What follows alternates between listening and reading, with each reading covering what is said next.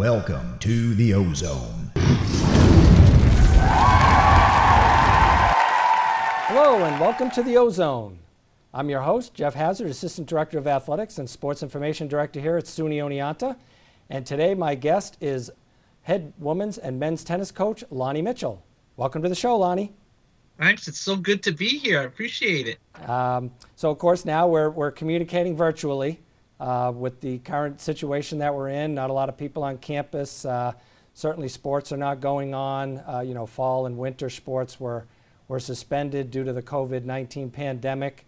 Uh, so maybe before we get into some of the other, you know, your life in tennis, I really want to talk about your life in tennis.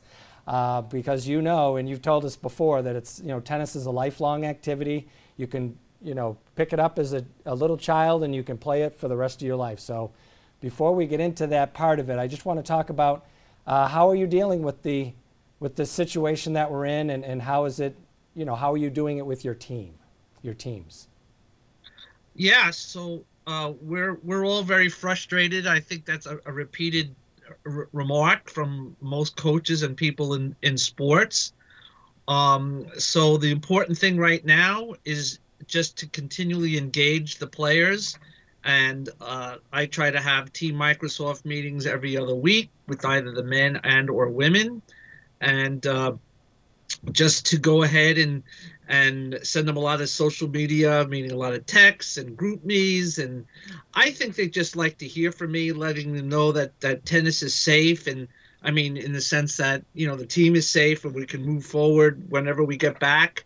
Um, and they appreciate it, I think. As much as I'm a bit of a pain in the neck, they get they uh, kind of get unsettled when I they don't hear from me for a couple of days. What's going on? Are we playing? So um, at this point, I would say that's just how I'm handling it with my players, um, and they appreciate it. They all want to play. They all want to get back, and I think they all understand what I've been preaching all along, that this tennis thing that we have at, at a school like SUNY Oneonta, where tennis is valued, is certainly a privilege. And I even, you know, I'm reminded of that every day just because of the situation we're in. How I'm handling it is is, is exactly that is is right, although for the last almost nine years at the college, I haven't had too much of a balanced lifestyle with coaching, especially in season. So I'm enjoying the balance of my life, but to be honest with you, it's not what we signed up for. We want to get back to coaching. Right. And so uh, you feel that, um, you know, even if it's just a weekly touch with your student athletes, uh, you know, that that, that helps them, uh, you know, because obviously there, there's a lot of mental health involved, and like you said, they want to play. You know, they're just kind of online all the time with their classes. And so you think that that touch with them uh, kind of helps them along with what they're trying to do? Yeah, I mean, you use the words weekly. I'm... Uh, Routinely, I'm in touch with them almost on a daily basis. Um, we have a GroupMe app, uh, which has come in handy.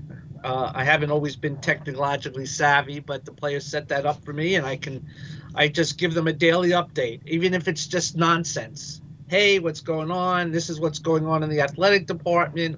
Um, we spoke today, we had a coaches meeting, and we're trying to do our socialization plan for the spring. We're trying to play.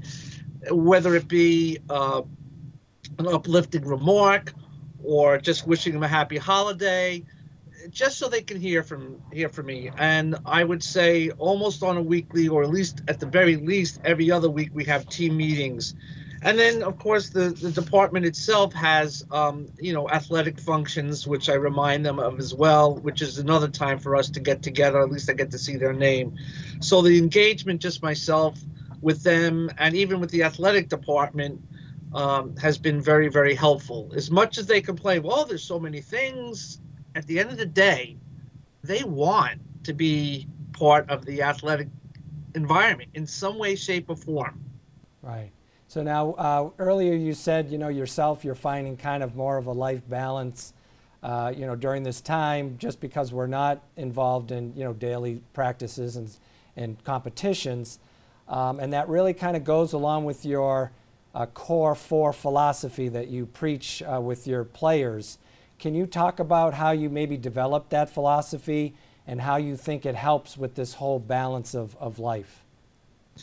yeah, I, I think those those components, the core four philosophy, the, the, the, the body language, the footwork, the poise, the consistency, all of those things are really, to quite frankly, are coming into play right now in the real life. I mean, just every day, bad news, how many hundreds of thousands of people have gotten sick to COVID.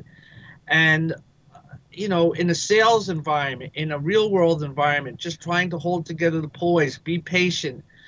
You know, I think that's really become valuable.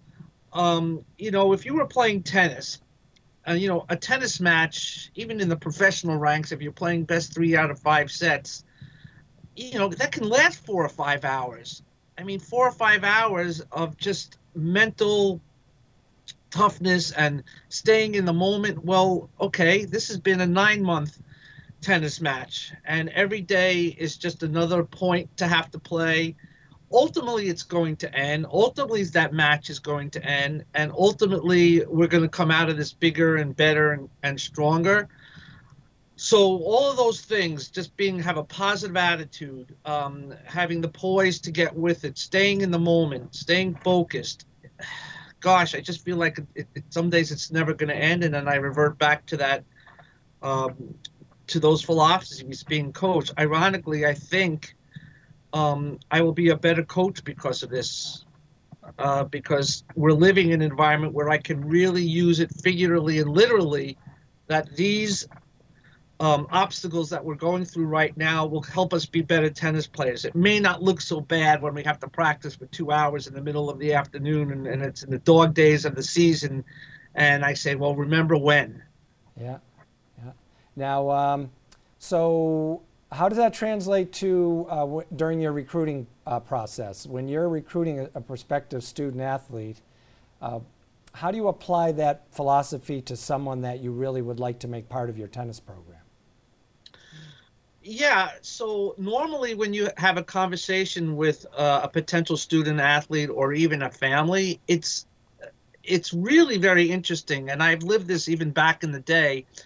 High school tennis maybe not be as popular as, and uh, for lack of a better way to say it, as sexy as being a, a football player, which gets a lot of attention, and um, uh, a basketball player. So when they meet a coach who's been maybe not the social studies teacher in the school, just playing, coaching tennis in the afternoon, and I can talk about specific things like the core four, how it relates to academics, how it relates to playing tennis, and the fact that they'll hear much of that all the time, um, I think the parents and the student ultimately uh, is attracted to SUNY Oneonta in that regard, and I deliver on I deliver on that. I think maybe with my marketing and sales background also, um, and recruiting is much the same, is that I guess you can say closing the sale has been very highly effective. I'm disproportionately successful in landing a lot of players to come to Oneonta, not always, and those you have to lick your wounds. You can't close every deal, but Um, just by the size of my rosters, how successful that philosophy has been, I think it's it's almost not debatable um, that uh, that those things work. They hear it, unfortunately or unfortunately, when they get here, and I'm kind of all the time involved with the players. I say unfortunately because sometimes they want to be social, they want to do other things, and I say, well, now I'm delivering on what I told you back in that recruiting meeting. I'm being a pain in the neck, and we're going to be doing those things. It's ultimately going to pay off. Right. So my retention has been really good. I, I have to be, you know, braggadocious about that, as well as, um, you know, the recruiting. I, and the bad part about it is I always feel like I could do more. Like, right, there's only twenty-four hours a day, and I wish I could travel all over the country and get those kinds of players. But, you know, there's only so many hours of, of the day, and you're at a Division three environment where academics is important. So, you know, you try to find the balance. Right. Um, well, so let's uh, transition a little bit and, and talk about, uh, begin to talk about your life in tennis and the sport of tennis and how much it's given to you. I know that you would probably say that it's probably given more to you than maybe you've given to it, the sport itself. Um, so why don't you just talk about when you first started playing and how you really grew, grew to love and, and make t tennis your passion? Gosh, I mean, there there are days now. I mean, I'm going to get back to that. Um, I've been playing golf a little bit. Well, it's getting cold now, but I've been playing golf in this so-called balanced time. It's one of the only sports in addition to tennis. Another lifetime but, activity. Golf. Golf is another sorry? lifetime activity. It's another lifetime activity. And um, my father, who, and I'm going to get to your answer, my father, who's ninety years old, I play with him fairly often.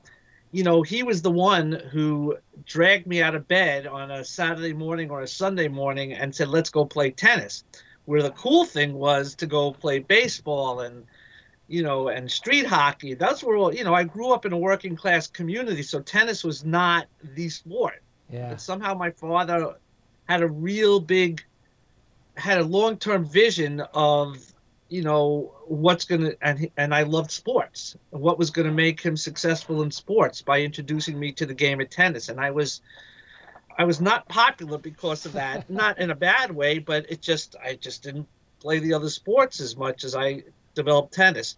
So my father would never take no for an answer. He dragged my, dragged my butt out of bed. I used to put the blanket over my head. I'm not going. This is, I know this is not politically correct, but this is, that's what they would say at that time. This is a sissy sport. We're not going to play. Nobody plays. Yeah. You're going to play and you're going to like it. Yeah. Well, I didn't like it right away, but I liked sports. So, um, and he wanted to play even selfishly. So he dragged my, you know, butt out of bed and on those mornings early, even in the chilly weather. Indoor courts was, wasn't popular at that time. And finally, he used to say, okay, we'll go out for pizza if you could take a couple of games off me. And I would find incentives to, okay. you know, and that was all I needed, an incentive. Finally, you realize you get good at, you're getting good at something. When you get good at something, you start to, to find the passion in it. And you can improve in that way. And so uh, I stayed locally and I played tennis, used to play every day after school. Every day. There was a local club that opened up, one of the first indoor facilities, and I joined a junior program there, and I could go, and they allowed us, you paid for the lessons, but you could play every day after school for free wow. if you just paid for the one lesson a week. Yeah. So I played every day, pretty much uh, through uh, through high school, and um, I got really good, and I became really passionate, and I used to watch Jimmy Connors play on T V and Chris Evert. You know, most of the the most of the watchers who are watching this won't even know who Chris Evert was, yeah. but she was one of the all-time greats. She was an eighteen-time Grand Slam title. Of course, she was real pretty too. Yeah. But she she played tennis the way I still do. If you ever watch old highlights of it, she was so focused, so in the moment, so determined, and her strokes were just picture perfect, and I just emulated that, and I loved Jimmy Connors' grit. Yeah. So those two components really evolved into how I became a, a competitive tennis player, and th those things all drove me throughout the life. I can still I still catch myself on YouTube watching their old highlights. They really, rather than the new modern players, because right, at right. the end of the day, even though modern tennis is is a little bit different, if you can play like the way those players played at the Division three level and even at the highest level, you are going to be successful. Right.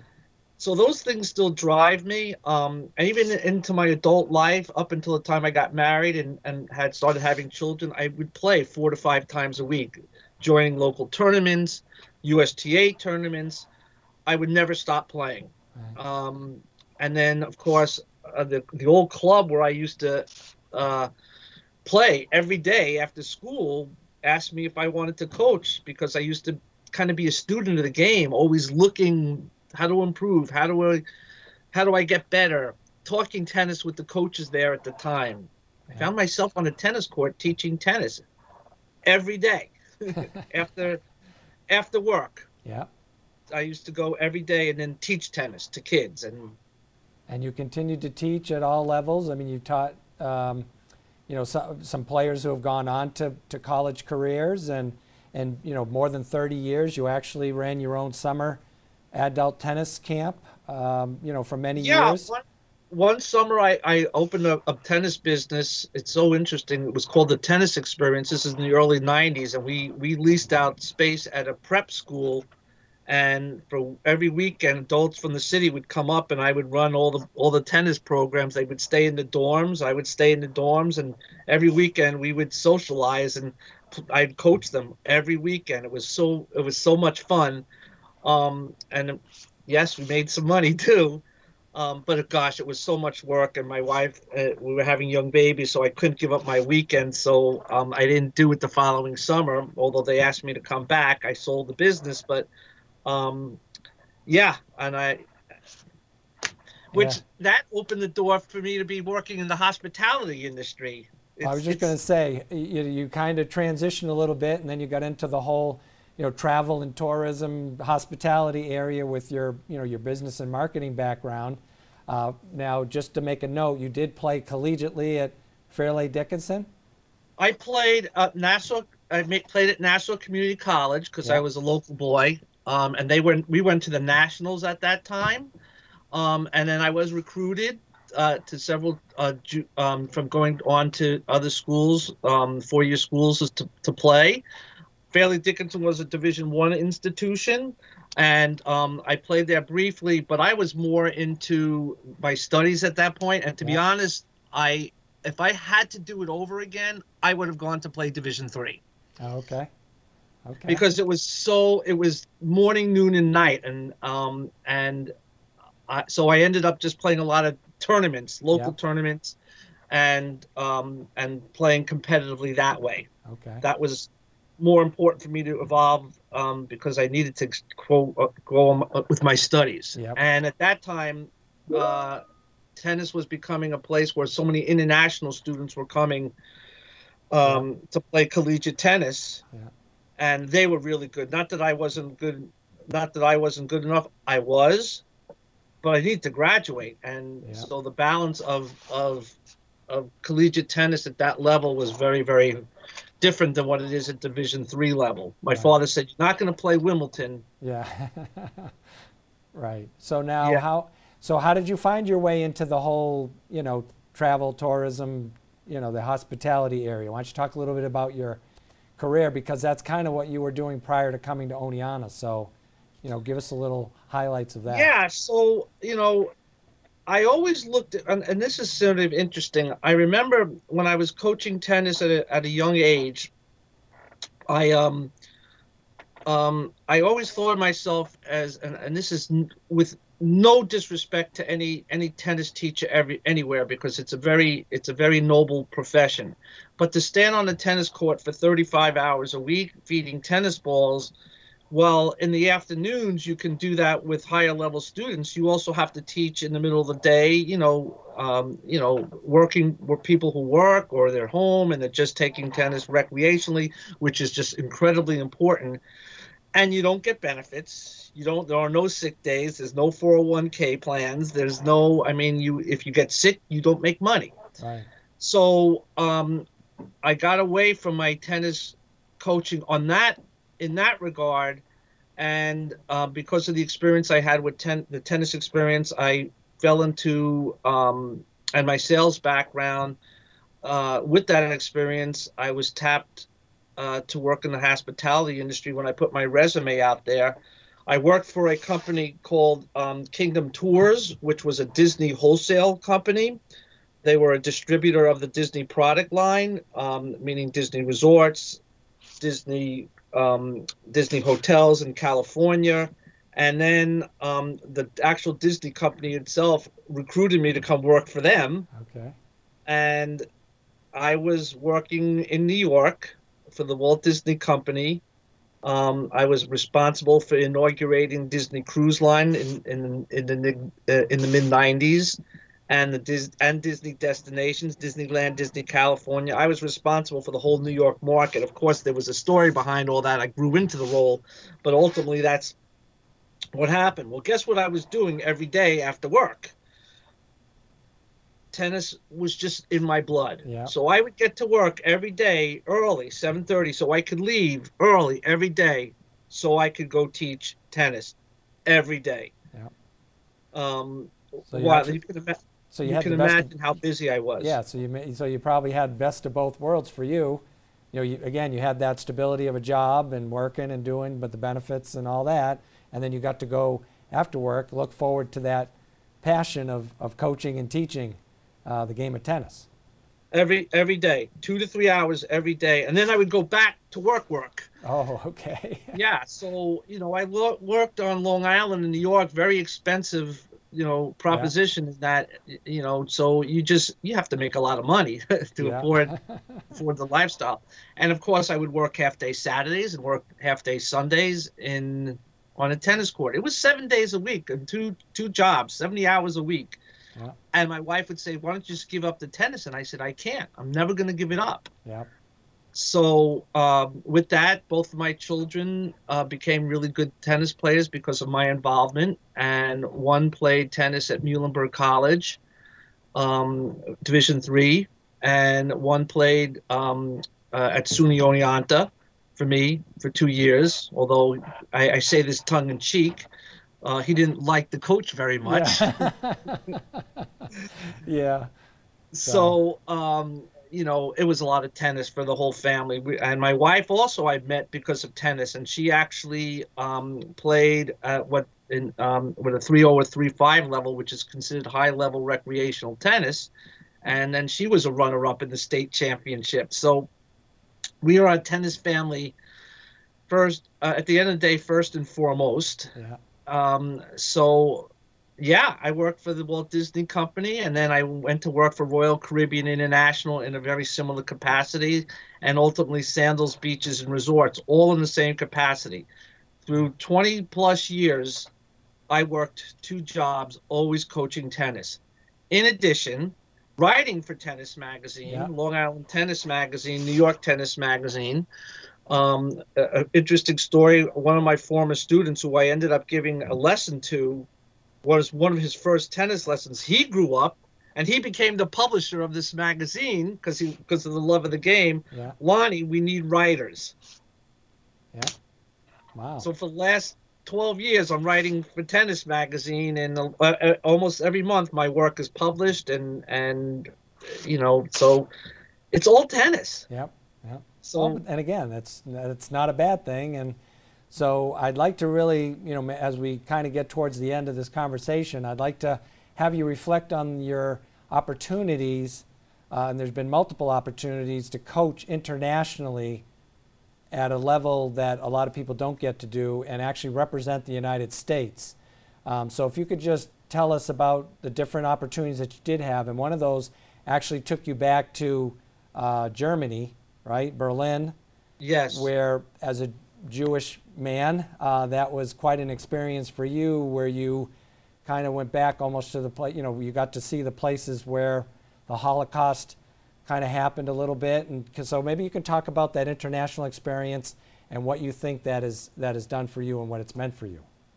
Yeah. So I have coached um, uh, five at five different times um, in. Uh, in an international experience for the Maccabiah Games, which is a division of the International Olympic Committee. Uh, for those people who are watching, those who um, are who are Jewish um, have an opportunity to try out for uh, these special, you know, these we'll call them special games, right. um, which are open to only Jewish athletes. Every every four years, um, the games are held in Israel. And you have Olympic competition there. Most of the athletes there are Division One level. Some are even professionals. Although the Jewish component waters waters down the talent, it's still very, very high level. You know, I, I, I throw some names out there like Mark Spitz competed at the Maccabi Games. Brad Gilbert, who coached Andre Agassi, got to number five in the world. Play played there. So, um, yeah.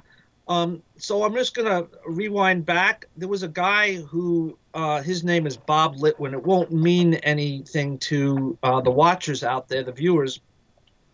He was the number one amateur player in the world. And I was lucky enough to work with him one summer um, at a country club teaching tennis on the weekends. And he was an He was an, an, the number one player in the world. Anybody who's number one in the world in, in, in anything, I'm going to listen yeah. to what he has to say. And he was really instrumental, and he was also of the Jewish faith. And he asked me, um, because of, you know, I guess the experience, he liked me as a coach and, and my seriousness and my approach, asked me to coach with him one year in, in Israel. Uh, which of course I had to interview and be approved by the committees. And yeah. um, so fast forward to that, I was approved, and he has since retired from coaching. So I've been now the, the head coach for some of these teams. And during those travels, back to answer to your questions, one of the games in the summer of two thousand fifteen, I was fortunate enough to coach in Berlin, Germany. And I was coaching um, some masters players as well as some of the top juniors around the country. And um, that particular year was the, do my numbers correct, I think it was the seventieth anniversary of the end of the World War Two.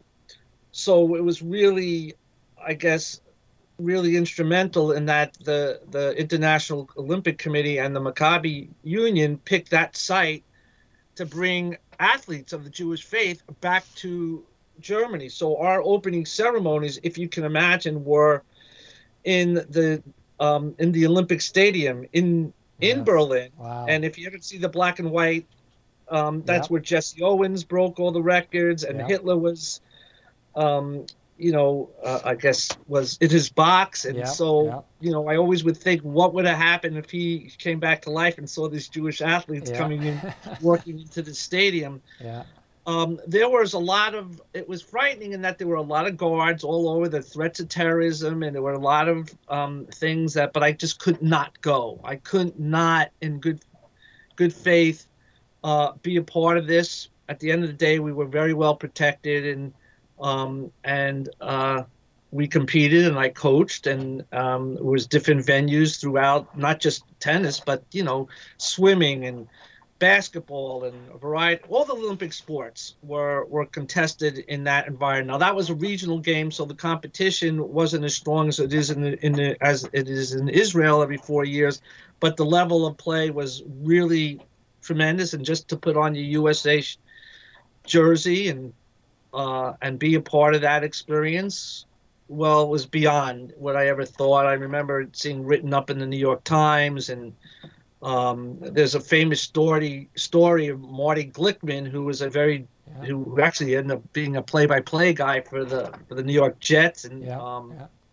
I, don't know, I don't know if you know the name. He was Jewish, and just because they, he was running for the United States Olympic team, not the Maccabi team, the United States Olympic team. And at the last moment, so not to offend the German government, oh. he was pulled from the, he was pulled from the, uh, I the think team. He was running the, the team, the running relays, and the night before, and they said that we couldn't have him run. Wow. So that, so Marty Glickman, he had since passed, but his family was there as part of the opening ambassadors for the, Um, for the uh, for the U S team in, in that environment. So it was a really political thing, very big political before World War Two. And seventy years later, we came back and kind of in your face to to the Nazi Germany at that time. Right, right. Very, very moving experience. Yeah. Um, so, um, so yeah, I mean, I again, I just think that, um, you know, celebrating tennis as a lifelong activity, and certainly uh, speaking with you about how tennis has impacted your life and, and the things that you've been able to do and the experiences and the opportunities that you've had uh, through, you know, the game of tennis. Again, like you said, I mean, tennis sometimes doesn't, you know, it's almost, you know, becomes a second tier or an afterthought for a lot of people, but people don't understand that no matter when you're playing at that level, like you said, if you're ranked number one in the world in anything, it doesn't matter what sport you're playing. It means you're like the best. The know? best. And, and so I became a student of this one number one amateur player. He's since written books and so forth. And he, uh, much of that core four philosophy actually came from him. Um, I maybe just market it and brand it a little bit differently. Yeah. Um, but it's, It, yeah. So, you know, you go full circle. Oh, my God. Tennis has given me the opportunity to come to SUNY Oneonta. I find myself as a professor in a classroom because I'm able to talk about all those marketing experiences and sales experience with some of those high-level companies, and teaching these students not just to be successful in business, but the branding and how you can brand yourself and how you can synergize all of your skills into growth in your life. But I mean, I thank God every day just because the tennis was, and my business background, opened the door to work at a school like SUNY Oneonta, and the people I've, I've met, yourself, uh, the athletic director, and my colleagues, my coaches. It's been, I mean, how fortunate. Right. Tennis. Right. And, uh, well, and I talk about that with all the other athletes at school, not just the tennis players. Right. The valuable right. skills that we are learning as athletes become so marketable. Yep. And uh, so, and we certainly, I think I want to uh, close with that. I, I think the message is clear that, um, you know, we certainly appreciate what you have brought to Oneonta and that philosophy. And I, I know that uh, the student athletes do appreciate uh, when they do get a chance and an opportunity to sit down and just talk about these life lessons kind of things. Um, so we want to thank you for that. And, and certainly I want to thank you again for spending some time with me here today. Um, and what I've been doing with all my guests is I have a quick five questions I want to ask you, and you just kind of rattle off the first thing that pops into your head. They're just real simple. All right, so we're okay. going to go through the five of them. Uh, so first question, what's your favorite meal?